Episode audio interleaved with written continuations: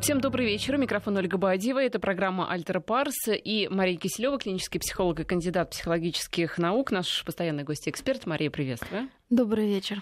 Поговорим о разных событиях, э, которые были не только э, на этой неделе, но и были э, давно в нашей истории. Поговорим о годовщине блокады Ленинграда, поговорим о различных событиях, связанных с кризисом, в том числе и о заявлении патриарха о том, что люди, покупающие там дорогие машины, должны быть в кризис как-то менее расточительны, чтобы не было вот этого такого, ну, неравенство еще mm. не обострять э, все происходящее и о других э, событиях, но все-таки я предлагаю начать э, с тех событий, которые происходили в Ленинграде, потому что город и, в общем, вся страна в эти дни, на этой неделе вспоминали 72-ю годовщину со дня прорыва блокады Ленинграда.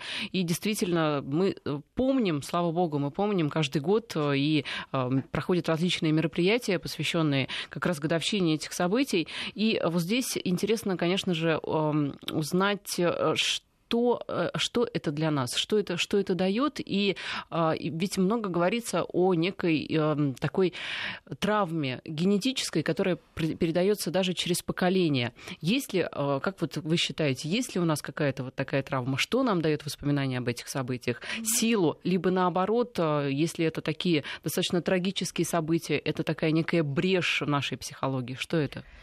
А, я думаю, что действительно событие очень емкое и оказывает влияние с разных сторон на нас ныне живущих и, наверное, еще на будущие поколения тоже. Э, не зря же, когда мы уже живущие да, значительно позже, видим блокадников, э, слушаем историю о войне, невольно наворачиваются слезы, как если бы мы сами были участниками э, тех событий, как если бы у нас прямо именно в тех событиях кто-то погиб или пострадал, а, потому что такое вот соединение, а, которое произошло в том а, сложном периоде, соединение вокруг горя, вокруг таких событий, когда ну, действительно была так совершенно небезопасная ситуация для многих людей, оно стало объединяющим. И много здесь говорили о пирамидах мотивации, о том, что для человека очень важно ну, и свои физиологические потребности удовлетворять, прежде всего в еде, да, также а, потребность безопасности. И по идее вот те события показывают, насколько все-таки человек отличен, наверное, от животного, что он может, несмотря на неудовлетворение вот этих базовых потребностей, оставаться человеком, не превращаться а, в животное, а наоборот, объединяться а, наоборот, самовозвышаться и самореализоваться, несмотря на то, что ситуация очень сложная для выживания. И это хороший пример, наверное, для нас, для всех, когда мы сейчас э, из-за того, что ну, на самом деле никакой угрозы жизни нету, и голод нам не грозит, а мы реагируем намного более эмоционально и более панически на эти события. Но, с другой стороны, психологически это легко объяснить, потому что когда человек находится в состоянии борьбы именно за жизнь, многие психологические проблемы, они отпадают. И мы знаем, что во время войн, во время таких сложных событий действительно не возникают депрессии, там, меньше приступов панических, вот таких вот реальных, которые вот в обыкновенной жизни мы все иногда выкидываем или наши, ну, какие-то в окружении видим. Потому что весь организм а, мобилизуется на то, чтобы выжить. Вот, но выжить не просто физически, да, а все равно выжить психологически. И вот э, эти душесчипательные рассказы о том, как а, изнеможенные дети Э, которые, по идее, уже не могли бы жить да, в других условиях, потому что ну, без еды долго да, не протянешь, жили только потому, что ухаживали за своими младшими братьями и сестрами. Да, то есть у них был вот этот смысл жизни, который а, давал им силы, да, когда даже физических сил уже не было. Но это вот про детей всегда, наверное, это самое такое сложное, потому что ну, взрослый человек как-то может себя настраивать да, на какие-то вещи, а ребенок если он что-то чувствует, то это очень глубоко и очень сильно и очень важно. Которые эти дети потом умирали, если, эти дети, если их братья и сестры тоже погибали, да, то есть вот этот смысл пропадал, и не было наверное, сил больше бороться за жизнь, как бы она тоже теряла смысл а, сама по себе. Важно, что в тот период еще какой психологический момент, что люди знали, что они правы, что они страдают за правое дело, и это объединяло их во многом, это давало им право на жизнь, это давало им надежду на какую-то, может быть, ну, не знаю, помощь Божью, да, потому что люди страдали совершенно незаслуженно. А, в то время, когда если люди себя чувствуют виноватыми, им сложнее да, выживать, потому что они волей-неволей себя как бы пытаются ну, как-то наказать да, за, за то, что они сделали плохого. Но и в той ситуации, я думаю, были случаи, когда чувство вины возникало, если кто-то выживал, а близкий человек умирал, конечно, вот это чувство вины выжившего, оно было, я в этом уверена, и, возможно, оставалось на всю жизнь а, последующие. Вот то, что вы говорите, а, то, что мы все до сих пор в какой-то степени травмированы теми событиями, это действительно так, потому что травма, она в момент как бы самого травмирующего события часто организм просто мобилизуется и вот да, на выживание себя направляет, но после должно происходить осмысление произошедшего, и не всегда находятся душевные силы э, это осмыслить. Что значит осмыслить? Это оплакать вот эти потери, которые тогда были. Так как процесс очень больный, э, наша психика хочет его стереть, засунуть куда-то подальше – но обмануть э, сложно, потому что в разные ситуации, в разные дырки вот эти травмирующие события вылезают и начинают влиять не только на нас, да, на наших детей и внуков. И что, собственно, происходит?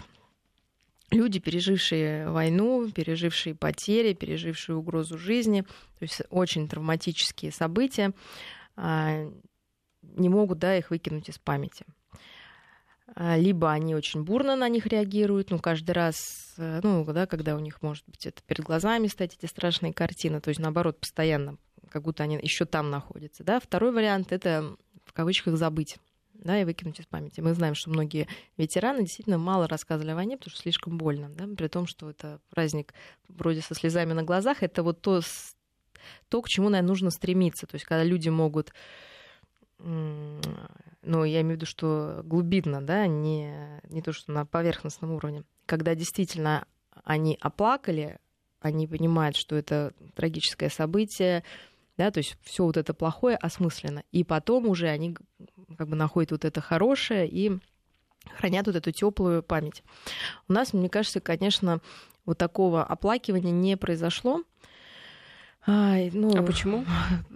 Наверное, некогда вот, было. Да, не было некогда, вы правильно говорите, потому что мы потом, наверное, ну потом просто хочется, да, как-то это забыть, а у нас больше это героизировалось. Хотя многие фильмы о войне, которые вызывают у нас слезы, они именно направлены на вот это оплакивание, да, мы понимаем что вот это очень хорошо. Вы понимаете, какие раньше были фильмы о войне, когда там летят журавли, ну и плакать невозможно, да, не плакать. Вот. Это как раз мы оплакиваем эти травмы. Но дело в том, что оплакиваем до сих пор, да, потому что до сих пор многим невозможно, да, это смотреть без слез. Да и, в общем, акция «Бессмертный полк», она тоже Вот, да, это слезы. тоже, это тоже способ переработать, очень хороший, да, который вот сейчас вдруг как-то он стал искренний, да, потому что раньше было какое-то немножечко, мне кажется, насильственное, что ли, да, вот это празднование, потому что было слишком геро- героизировано это все, да, слишком отрицалась жертва, да, было вот как будто это чистый праздник. А эти слезы, они так, знаете, как придаток. А сейчас как будто вот эти слезы вышли наружу, и люди могут, может быть, потому что действительно больше времени прошло, уже к этой травме вернуться как к травме. Но давайте посмотрим, что происходит с потомками, да. Мы понимаем, что люди, пережившие вот такие события, это называется экзистенциональная травма, то есть это когда была угроза жизни, да, то есть прям вот самая суть, да, самый большой страх. Они страх вот этой смерти часто могут ну, вытеснить, да, то есть они имеют этот отщепленный, вытесненный страх смерти, который вот а, был у них, когда действительно была угроза жизни, реальная. И э, дальше, может быть, опять два варианта, как они будут относиться к своим детям. То есть либо это будет гиперопека и постоянная тревожность, да, потому что жизнь, она понимается, насколько она быстро может да, исчезнуть. Да, люди, видевшие смерть, как бы, конечно, они понимать, что... То есть им сложно этот а, присутствующий у нас всех страх смерти вытеснить вот очень-очень далеко. То есть, может, они об этом не думают, но они тревожатся, да. Как ты дошел, как ты пришел, да. Если кто-то не позвонил, все, да, у человека паника, как будто там ну, что-то могло произойти. И на самом деле а, было, я уже тоже говорила, замечено, что все-таки русский человек, когда кто-то не позвонил, не пришел, или он пришел, кого-то нет, одна из первых мыслей, что с человеком что-то случилось, да. То есть это все равно это, это именно у русских? Да, да. То есть э, вот аналитики многие вот именно рассказывают, что это, это не для нас это настолько естественно, да, что кажется, что а как может быть по-другому. Вот, но у нас вот это что все, человек пропал, исчез. Ну, конечно, да. если он не пришел вовремя, значит с ним что-то плохое ну, случилось. Да, то есть, ну то, что он мог там просто забыть, например, да, это не, не, ну как Хотя бы, да? чаще всего так и бывает. Да, ну конечно. Да, да. И даже по опыту мы понимаем. Но угу. первая мысль обычно именно такая, и обычно она характерна наш, нам. А, а, другой вариант, наоборот, я пережил, то есть первый вариант, да, когда вот человек пережил такую травмирующую ситуацию, он очень тревожный становится, очень там, да, а для ребенка это плохо, да, то есть какая у него будет реакция на вот это все, то, что мир небезопасен, да, я тоже всего боюсь. Это вырастает мать, да, такая же, ну, например, была бабушка, значит, у нее вот, точнее, это уже будет прабаб... значит, был человек, который пережил блокаду, войну, да, не смог справиться с этой ситуацией. Рождается, например, девочка, которой передается вот эта информация. Даже мама может ей не рассказывать, да, что «О, это опасно». Просто вот сам, сам стиль будет такой, что будет формироваться тревожная привязанность, то есть ребенок будет цепляться за маму, потому что мама всем видом транслирует, что как бы опасно вокруг. Вот, и, соответственно, когда от той мамы будет дети, она будет транслировать то же самое. Да, то есть это вот один тип, как это передается. Можно даже ничего не рассказывать, что война, бомбежка, голод, да, то есть это передается на таком уровне.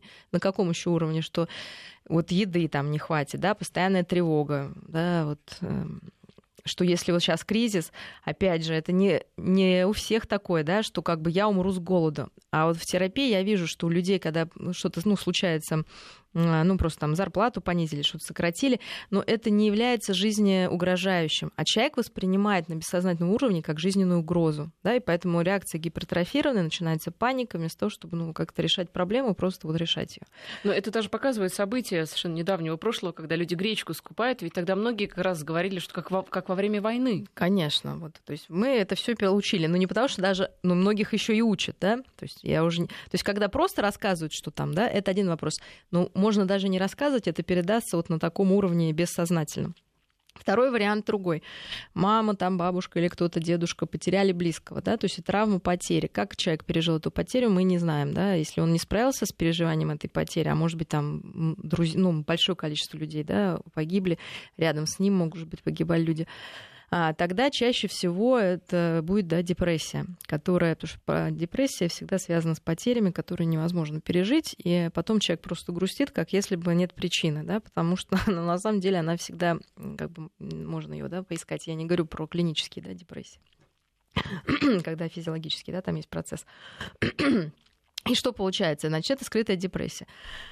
Мать в депрессии уже доказано не может адекватно заниматься младенцем. Мать отсутствует. Мать всегда с этой потерей в глазах, в действиях. То есть рождается ребенок, а мама в депрессии в себе. Да? То есть, а ребенку нужен отклик. Ему нужно, что если он улыбнулся, ему улыбнулись вовремя. Все-таки да? мы, идем, мы сейчас ведем речь о какой-то а, глубоко скрытой да, депрессии, не не о той, То вот, есть которая... нет, человек вроде ходит, да, как бы, да, все, но у него, да, такая маскированная депрессия. Это то, что чаще всего мы видим вот на самом деле, да, то есть у человека там может, ну, какие-то соматические проявления, это ну, да, проявляться в каких-то других вещах, но он не может говорить о этой потере. Либо просто в каком-то пониженном тонусе, либо наоборот в маниакальном, то есть человек что-то делает, постоянно он очень активен, постоянно на тонусе, да, а по большому счету он бежит от этой депрессии, которую невозможно признать, которая очень глубоко и которая связана с некой потерей непереносимой да, для этого человека в данный момент. А, неадекватный, естественно, уход за ребенком, а, Сейчас этому уделяется огромное количество исследований, да, это прям про младенцев, если вот я тоже этим занимаюсь, если мама в депрессии, конечно, уход совершенно не тот. И самая главная потребность малыша вот в этой эмоциональной привязанности, она тоже не может формироваться. И дальше мы имеем тоже такого же отстраненного взрослого. Чаще всего потом это с алкоголизмом может быть связано, потому что вот это тепло, эта пустота э, как бы заполняется чем-то другим. Тоже, да, такая вот история. А скажите, а сколько нужно поколений, чтобы вот это вот изжить? Или нужно, это не изживается, над этим надо работать? ну, я думаю, что над этим нужно работать. Мы работаем в обществе над этим, фильмы, вот этот «Бессмертный полк», и очень важно в семье над этим работать. То есть почему сейчас очень полезно рассказывать детям, внукам, всем, как это было, что вот было... То есть нужно это в семье прорабатывать. Еще все вот эти Ходить проблемы. В музеи. это... Да, и вместе это все обсуждать. Потому что так, и тогда сам взрослый тоже перерабатывает эту травму. Но прежде всего и нужно в себе найти, да? То есть, потому что если человек там носится как угорелый считает со стороны успешным, где-то внутри он понимает, что вообще это все не очень хорошо, то, наверное, стоит задуматься, да, с чем это связано. Потому что мы бежим от своих проблем чаще а всего. справедливо говорить, что вот эта вот такая м, травма, которая через поколение передается, она ну, практически у большей части населения страны, потому что там воевали Конечно, люди, нет, которые вы сами там понимаете, что до этого у нас Восток... какие были травмы. Да. Я вообще молчу, там революция, вот Конечно. потом режим репрессий, и потом еще война. То есть, безусловно, мы очень травмированы. Да? Мы очень травмированные люди. И в чем это выражается? Вот нашей даже вот этой, как сказать, ну мы сейчас обобщаем, да, вот, ну, я думаю, со мной согласятся, инертности такой. Потому что нам не хочется брать ответственность. Это все травма вот этой вот да, неверия, что от нас что-то зависит. Что в любой момент на тебя бомба, например, свалится, да, или за тобой приедут там на воронке. То есть что что-то делать, да, хочется просто вот, да, сказать, а меня нет, да, Игра Но вы знаете, ведь очень часто мы призываем, в том числе и мы с вами призываем людей к деятельности, к тому, чтобы люди брали ответственность э, за свою жизнь вот, на себя. Нужно понять, почему не хочется да, это делать. То есть, э, понимаете, часто бывает, что люди вот, э, как сказать, себя переламывают, и действительно, вот это, я говорю, другой случай, когда человек вот маскиров, маскирует, да, это все свои страдания и просто бессмысленно что-то делает. И он не может остановиться. Это тоже специфический, да, такое явление, когда человек в отпуске не может остановиться. Он не может со своими детьми две минуты поговорить, потому что, да, он весь в делах. А почему он не может с детьми говорить? Потому что это момент настоящей близости. И в этот момент ты должен сам себе, ну, в себе найти вот это тепло и чувство, и почувствовать себя, вот, ну, как я не знаю, каким-то ресурсным, да. Сильным. Да, сильным, да. А когда ты от всего бежишь, ты не можешь остановиться даже, чтобы просто посидеть с ребенком и узнать его проблему. Опять у этого ребенка ничего хорошего не будет. То есть ребенку либо он опять, пере, пере, скорее всего, возьмет вот эту манеру справляться с проблемой, бежать от нее, а не обсуждать. А это не только детей касается. Вы просто смотрите, как взрослые общаются. Они да, же нет, тоже общаются взрослые, конечно. на уровне. Один а хочет рассказать теле... о проблеме, да. а другой не хочет слушать абсолютно. Конечно, вот. Поэтому сейчас самый, да, такой у нас прекрасный средство, которое помогает нам бороться с тревогами, депрессиями, пустотой, это телефон. Да? То есть вы посмотрите, и когда сейчас говорят, что э, смартфон, да, я имею в виду именно, и когда сейчас говорят, что во всех троллейбусах, автобусах, метро будет интернет, вот сказать честно, я считаю, что не, это не нужно делать. Да? Потому что люди вообще перестанут друг на друга смотреть. Вот да? смотрите, я когда еду в метро, там же как, вот сидишь, и перед тобой пять э, человек или шесть, в ну зависимости ну, да. от типа вагона, напротив. Вот знаете, мне кажется, можно даже особо не проводить какую-то статистику. Да. Вот четыре из пяти, как Конечно, минимум, будут. точно будут сидеть в телефоне, э, в планшете, либо э, в газете, там в книге это, это редкость. В основном ну, телефон, пон... планшет. Да, Почему? Со... Ну вот, понимаете, с одной стороны, мы понимаем, что транспорт общественный, он большая нагрузка для психики, потому что да, большое количество людей, э, границы нарушены, все. И по идее вот этот уход в себя некий, он защитный. Но то, что происходит сейчас, это уже, ну хорошо, почему-то в кафе все сидят с телефонами. Да, там-то все-таки нет такой гиперстимуляции. А, я не знаю, я вот так обожаю разглядывать людей в кафе. Ты смотришь, кто зачем пришел, там, да, как-то. И ты смотришь, а вот ну, интересно только девушкам, которые там пришли, да, как бы специально с кем-то познакомиться, они тоже по сторонам смотрят, но остальные как-то вот все в себе. Даже пара сидит, и вроде видно, что пара, да, вот, ну, и каждый в своем телефоне. Это страшно, да, то есть это такой вот уход от, от реальной жизни, на самом деле. А почему эта реальная жизнь невозможна? Потому что ее нет внутри. Да, нет внутри, мы можем возвращаться дальше, да, потому что либо там много тревоги, нужно от нее убежать, либо там какая-то депрессивная симптоматика, нужно убежать и либо она спрятаться. не так интересна, как вот эти фотографии и либо в это пустота, сетях. да, либо это пустота, которая опять заполняется. Да? Пустота тоже это когда э, вот эта привязанность была между мамой и ребенком развита не полностью. То есть мама не наполнила своего ребенка а, внутренним, ну просто внутренностями, да, внутренней жизнью. Потому что это делает сначала мама, ребенок рождается, ну, там, да, как пустой компьютер.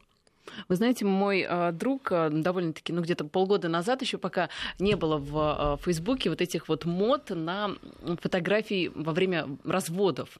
Так вот, он написал отличный просто пост на тему того, что он достаточно длинный, но смысл был в том, что почему люди не размещают свои фотографии действительно во время бракоразводных процессов. Вот, например, моя фотография, э, самая неудачная фотография за сегодня. Вот я грустный очень сильно, вот я плачу, вот мой некрасивый кот, вот моя некрасивая красивая жена, допустим, ведь там все прекрасно. Если зайти туда, такое ощущение, что жизнь у людей состоит из поездок, из вкусной пищи, ну, из вот чистых самое... домов, из просто каких-то волшебных вещей. Но ведь это не так.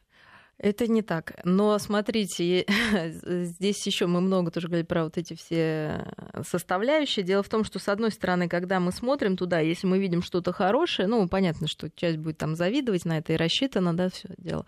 Вот. Но с другой стороны, опять же, доказано, что когда мы видим что-то такое позитивное, мы все-таки заражаемся позитивом, да, поэтому, наверное, для тех, кто смотрит фотографии позитивные, ну, есть свой смысл, да, какой-то в этом психологический, потому что если там будет все ужасно, то мы будем думать, хорошо, зато у меня не так плохо, да, тоже для психики такой, да, обманка.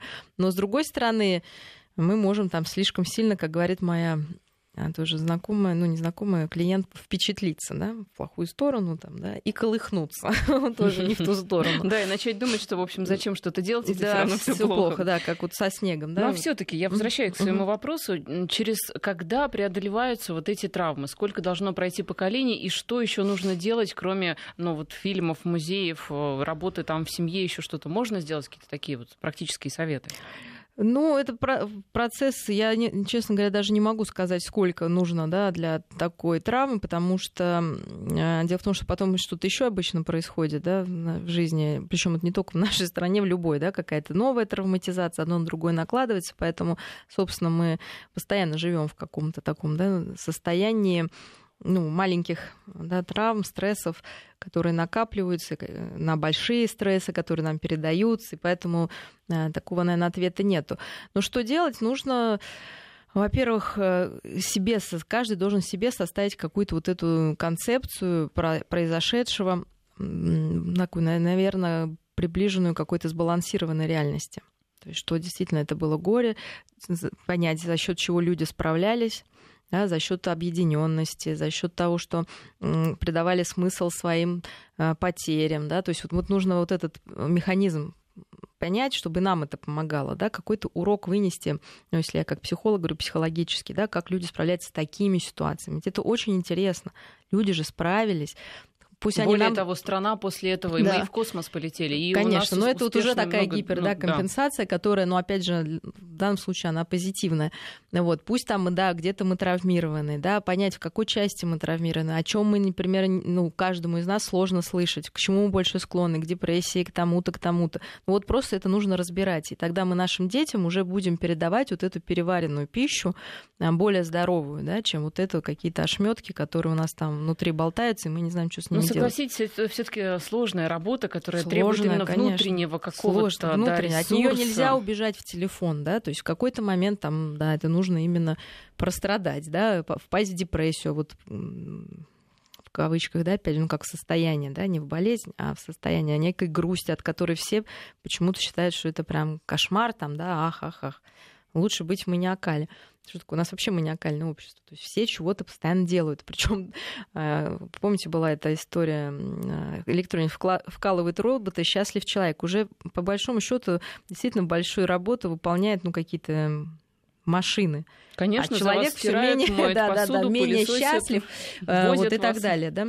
Ну хорошо, ведь э, чтобы от чего-то вылечиться, можно посмотреть на то, как вылечиваются другие. Но ведь, например, страна, которая тоже прошла через много испытаний, я имею в виду Германию, здесь как бы немного с обратной стороны, с другой стороны баррикад э, были немцы, но все-таки ведь э, тоже очень многие говорят, что это большая травма психологическая, генетическая, ведь там все тоже было очень непросто пережить то, что твоя страна была, ну вот э, в плену вот этой идеологии, и ты, ну не ты, да, вот там твои солдаты убили столько людей. Ну да, и, и поражение там есть, и поражение, и то, что это были агрессоры, то есть правда не была на их стороне, а, сложно, но а, люди все-таки там проводили приходилось Как вы считаете, тоже вот работа. они пережили это? У них Я есть думаю, эта что травма? в большей степени они, конечно, более осознанно подходили к переживанию этой травмы. Там была целая система, причем она была изначально. То есть это признание вины, это осуждение фашизма, это компенсации.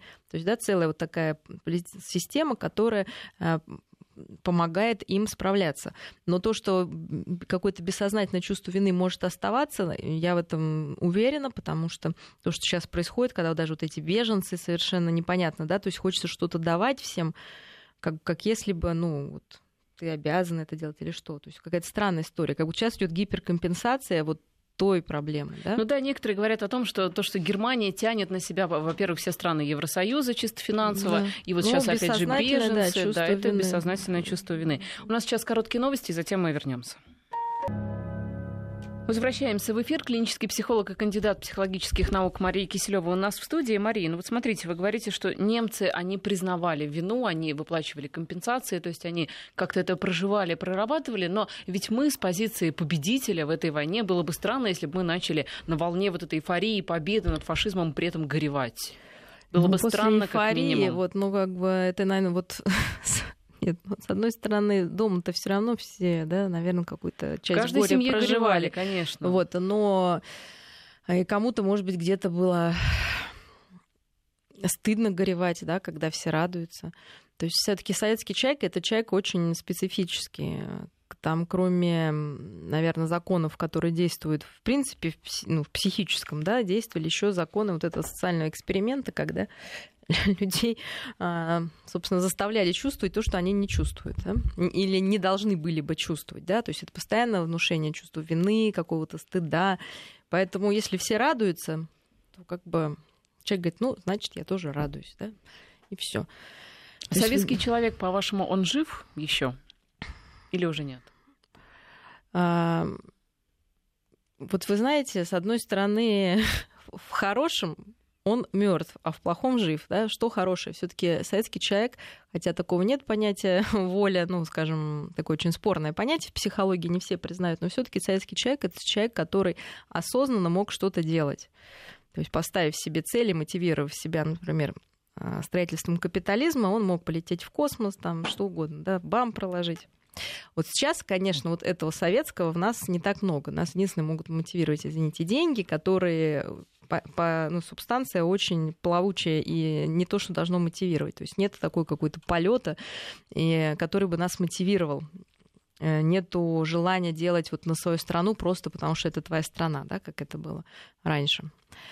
А в чем-то, конечно, он жив, э, жив в своей трусости, жив в своем неверии где-то глубинном, тем не менее, да, вот, то есть в будущее, в страхе что-то, да, вот такое делать, исследовать, творить, вот в этом плане, мне кажется, еще где-то он очень даже жив, А, но э, и так как сейчас очень много идет обсуждения этого всего, и люди задумываются и хотят действительно дать сбалансированную оценку, я думаю, что меняется, конечно, и отношение людей, и их внутренний мир, и эм, главное, молодое поколение, оно старается, мне так кажется, не знаю, вот иногда молодежь ругает, я говорю, я как-то мне наоборот она очень нравится. То есть они стара... они какие-то более каким-то неизвестным, опять же, психологическим способом. Многие из них очень и милосердные, и при этом целеустремленные, и патриотичные, и с уважением к истории. То есть как-то вот у многих это уложилось. Наверное, тоже благодаря родителям, у которых ну, уже проделали какую-то работу и смогли это детям передать.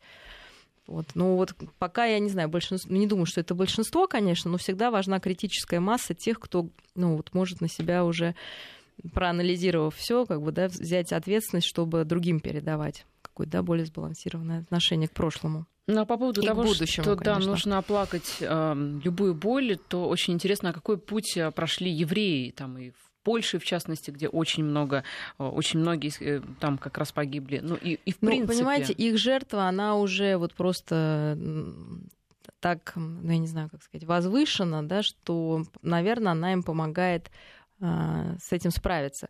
В отличие, например, а, ну, совершенно не к этому времени, но тем не менее к армянскому геноциду, который не признан и которому название не дано, да, что это так. Есть вот тут люди не могут. Вот хороший пример, да, как это происходит раз на У одних признали, вы жертва, да, где-то, может, они там пытаются День на памяти играть. Есть даже. Да, но тем не менее, музей, все. Люди поняли, что это было ужасно, что это гарантия того, что, ну, хотя бы не гарантия, а повышает вероятность того, что это больше не повторится, да, то есть, ну, какая-то жертва в этом есть, тоже осмысленность. А когда этому не дано название, как вот в Армении, что это было, кто это был, кто виноват, да, то это зависает, и люди вот так и живут, ну, с этой травмой, она никуда-то не денется. Да? к сожалению. Как-то ее там вот просто... Они пытаются делать, но пока сообщество не признает, им очень сложно с этим справиться. С, с российским, с русским народом, с российским, не знаю, как лучше сказать, советским. То есть мы победители, все. Но здесь, э, понимаете, с одной стороны, мир к этому относился безусловно, с радостью, да, но где-то, опять же, с какой-то завистью, и что-то вот опять боялись там, да, вот, ну, все равно какая-то нечистая история. нечистое отношение, да, не такое искреннее, как к жертвам, например, э, геноцида. Или, например, очень совершенно чистое отношение э, к фашизму, например, было, да, это плохо геноцид плохо, это чисто. А вот русский народ, он победитель, это хорошо? Ну хорошо, да, но тем не менее. А вот там советский режим, а это было за Сталина, не за... Понимаете, все равно вот это все расшатывает и не дает, как бы, да, то есть это хорошо, что идет обсуждение, но нужно выработать какую-то общую концепцию, тогда это будет легче переживаться для всех. Ну, знаете, некоторые говорят о том, что вот тогдашняя победа, которая была, ну, в общем, уже много десятков лет назад, эм, это чуть ли не единственное, чем сейчас мы можем гордиться, и что, в общем, сейчас э, некоторые даже там незаслуженно поднимают на стяги, я имею в виду вот там, например, люди, которые вешают наклейки «Спасибо деду за победу» и даже не знают, где воевал их дед, и, в общем, какой путь он прошел. Так вот, вы согласны с тем, что это единственное, чем мы можем гордиться? Ну, я думаю, что это не единственное, я не думаю, но то, что мы можем этим гордиться и использовать это как некий подкрепляющий фактор в нашей размытой идентичности э, для того, чтобы окрепнуть, э, почувствовать в силы, поверить в себя, я думаю, что это хорошо. И плохо, если человек не знает, что там, да, как все это проходило и кто был его дед, да, это плохо. Но то, что человека к этому тянет, я не вижу в этом ничего плохого. Главное, чтобы это было не единственное, да, что он делает. Ну давайте теперь посмотрим на то, что происходит сейчас подробнее в, с психологией общества. Вот интересное э, наблюдение, либо такое интересное замечание сделал патриарх Кирилл на рождественских парламентских встречах в Совете Федерации. Вот сейчас зацитирую, чтобы было понятнее. Mm-hmm. Патриарх призвал не кичиться богатых своими деньгами и заботиться вообще, в принципе, не только о богатствах. Вот цитата из Кирилла. «Если бы те люди, которые у нас обладают большими средствами, заботились не только о количестве лошадиных сил под капотом и о количестве Э, этажей в особняках, но и о том, как на это посмотрят те, кто рядом с ними, может быть, и психологическая атмосфера в стране у нас стала бы лучше. Но ведь действительно, а, тот же патриарх привел в пример Швейцарию, где никто не показывает своего богатства. Я согласна, что в Европе, во-первых, численно меньше вот этих огромных дорогих автомобилей, потому что там некоторые даже считают это неприличным появляться на таких автомобилях. Да и, в принципе, как-то, мне кажется, скромнее европейцы, даже если они богатые.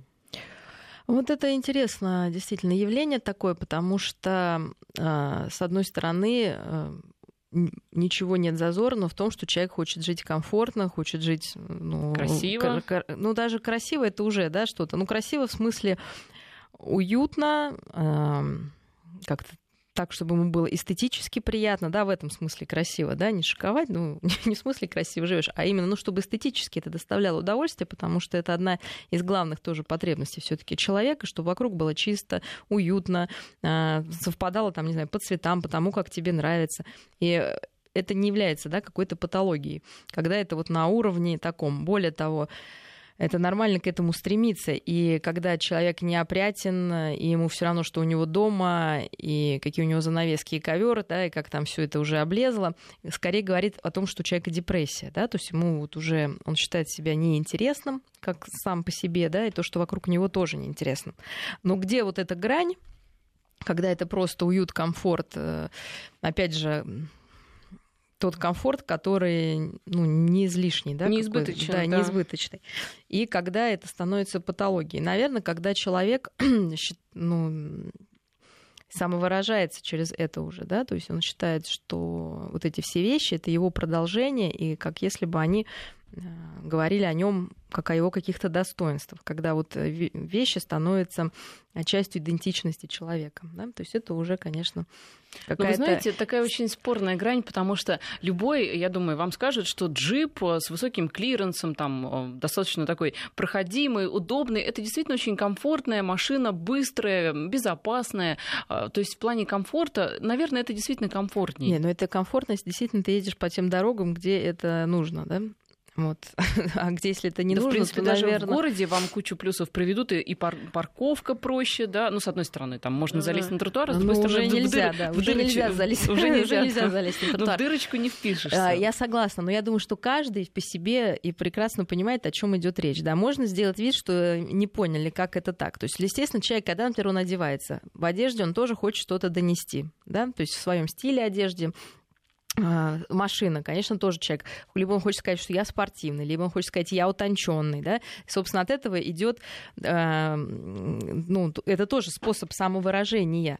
Но он не зависим от этого, да, что ли. То есть, ну, не получилось сегодня так, ну, ничего, значит, да, получится в другой раз или как-то по-другому. Если же человек считает, что э, да, как бы то, что он имеет, это он сам, это хорошо на подростках видно ты крутой, если у тебя есть iPhone, да, если там, ну, или что-то еще, я не знаю, там какая-то вещь, там, а, это же с детства, да, начинается. Но тогда у ребенка действительно еще идентичность такая очень слабая, он ищет как. Но если это остается на всю жизнь, конечно, это уже странно. Потом, испытывает ли человек удовольствие от того, что действительно ему завидуют или как-то там, да, на него смотрят не так? Это уже хороший показатель. Вы можете... Вот почему здесь выпячивает? Ну, чтобы показать как мне говорит, а это же меня спросили, какие там темы, я говорю, ну как вот вы, говорит, а зачем выпячивать? Я говорю, потому что больше нечего выпятить, да, тогда человек выпячивает. Если ему больше нечего выпятить, он выпячивает то, что можно показать. Подождите, я думаю, что в Европе тоже много людей, которым больше нечего выпятить, кроме богатства, тем не менее они его не выпячивают. Там как-то это не принято. Еще плюс, нет, ну, есть еще какое-то воспитание. Я думаю, что там тоже есть люди, которые хотят что-то выпить. Да, все равно меньше. они показывают. Потому что, значит, наверное, все равно, я думаю, с психологической точки зрения, именно вот в этой области а, идентичности и достижениям уделяется больше внимания, чем у нас. Безусловно, то есть в школе ты не будешь учиться там в крутой школе, если только потому, что тебя заплатил папа, да, то есть, ну, это нереально там вот уже, да, какая-то есть. А у нас, э, как получается, э, это часто, я, я просто очень часто слышу, вот школа, как считается, в кавычках, там хорошая, да, какая-то там, именно не элитная какая-то платная, а просто хорошая школа. А дают туда ребенка, который плохо учится, но зато он всех там покупает булочки, пирожные на деньги, да, то есть он так завоевывает то, что вот если ему нечего выпечить ума достижений, он пытается компенсировать какими-то материальными вещами. Прервемся сейчас на пару минут и затем вернемся к разговору. Thank you. Мария Киселева, клинический психолог и кандидат психологических наук у нас в студии. Мы э, до новостей говорили о людях, которые выпячивают э, свое богатство, видимо, когда нечего, ну, больше нечего да. показать людям, показать миру.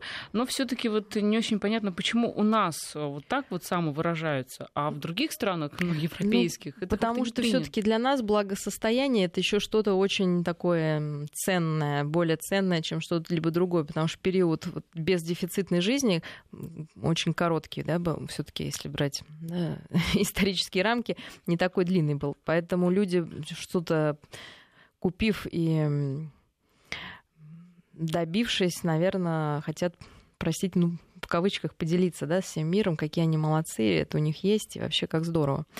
Но, безусловно, тем самым порой они могут обидеть э, других людей, вольно или невольно, потому что особенно когда сейчас времена трудные, ну как-то это выглядит действительно просто неуместно. Да? Ну, кстати, это касается ведь не только материальной части вопроса, но, например, да. ведь многие покупают дипломы о высшем, ну не многие, но некоторые покупают диплом, диплом о высшем образовании. Зачем? Чтобы был.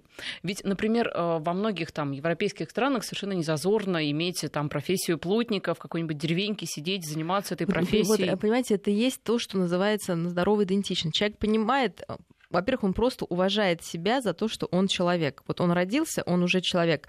Он э, родился ли он с болезнью, да, он получает уважение. Вот, наверное, да, вот этот какая-то составляющая, которая у нас еще не очень развита.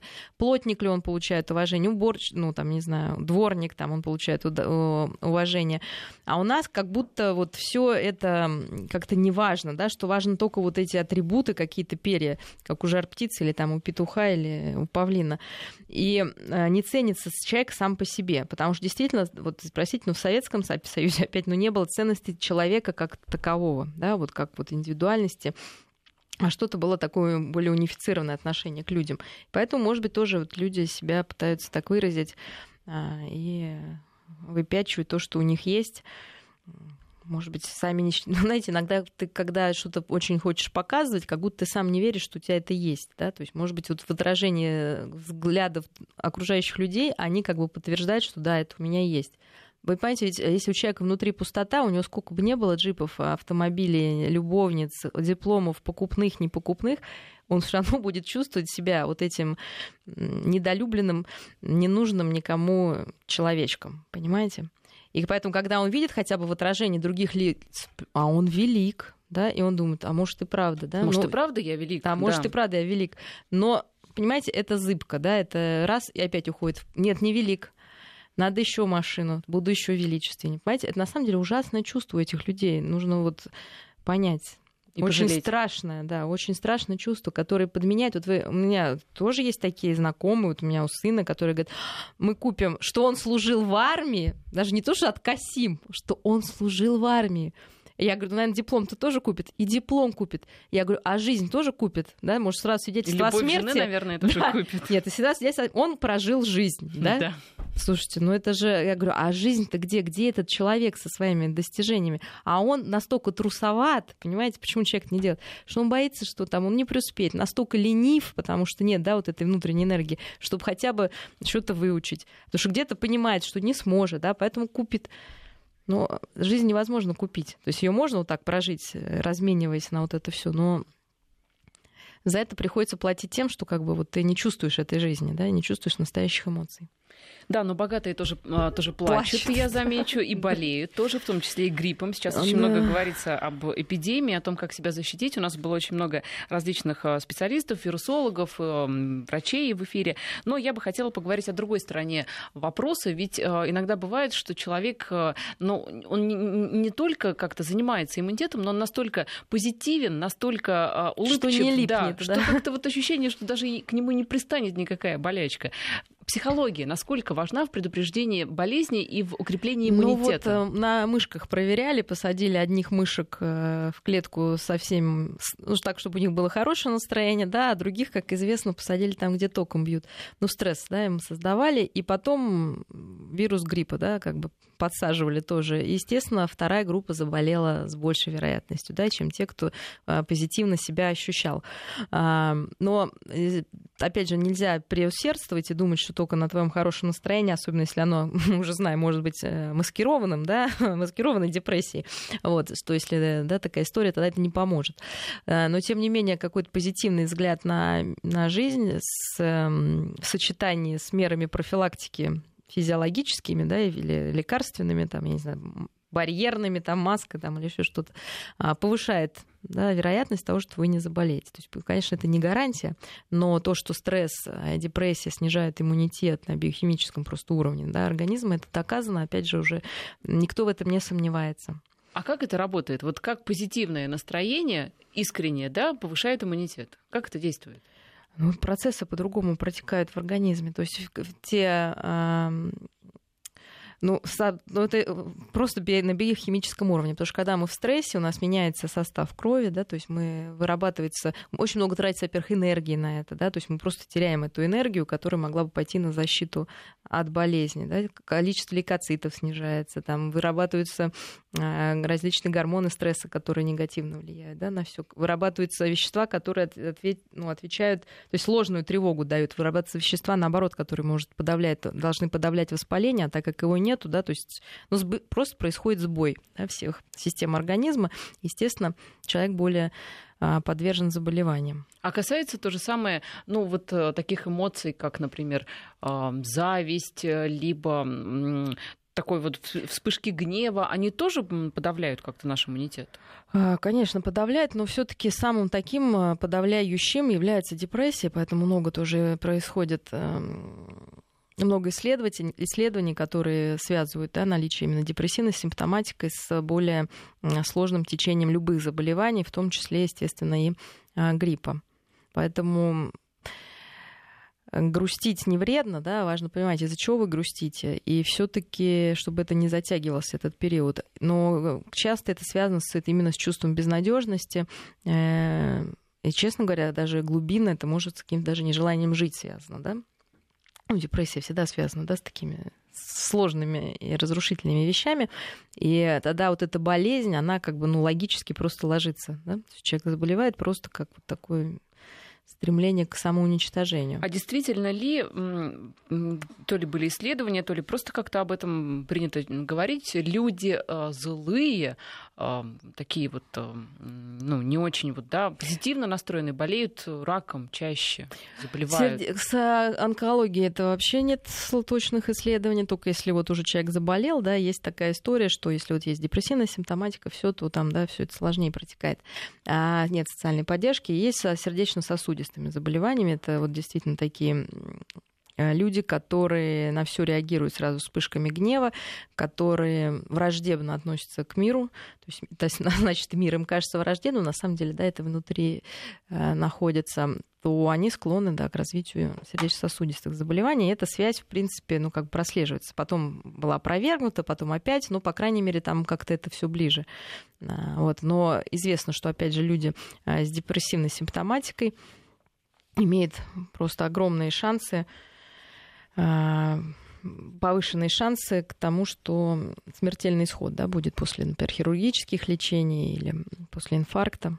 То есть это, а вот... это вот прям более такое Подтверждено уже. Да. А вот говорят, что на самом деле очень нездоровые горцы, ну вот там некоторые, которые вообще живут без эмоций, и, и без плохих, и без хороших. Вы согласны, что лучше вообще избегать всяких эмоций? Нет, мы не можем избегать эмоций, да, потому что эмоции это то, что, чем нас наделила природа, чтобы оценивать окружающую ситуацию. Вот. Но мы должны понимать, что мы пытаемся бороться с эмоциями, да, вот я рассердился, я пытаюсь что-то сделать с этим гневом, куда-то его запихать, либо выразить, да, и здесь вот нет хороших. А нужно бороться, не бороться с эмоциями, а работать с ними на более высоком уровне. На уровне, почему у меня возникают эти эмоции. То есть да? с отношением к ситуации. С отношением угу. к ситуации, да. То есть если мы, если это нас злит то, что нам не нравится, но нужно понять, что некоторые вещи мы не можем изменить, и легче их принять, чем злиться. Вот скорее так. Ну да, это еще мудрецы говорили, что не можешь изменить ситуацию, измени да. к ней отношение. В общем, мы вам желаем Ничего хорошего, нового, да? хорошего отношения к людям и к ситуациям, чтобы это отношение вас подпитывало и ни в коем случае не а, делало вас там каким-то а, больным, болезненным, Больным, либо да. враждебно настроенным. Мария Кислева, клинический психолог и кандидат психологических наук, была сегодня с нами. Спасибо за разговор. Спасибо, до свидания.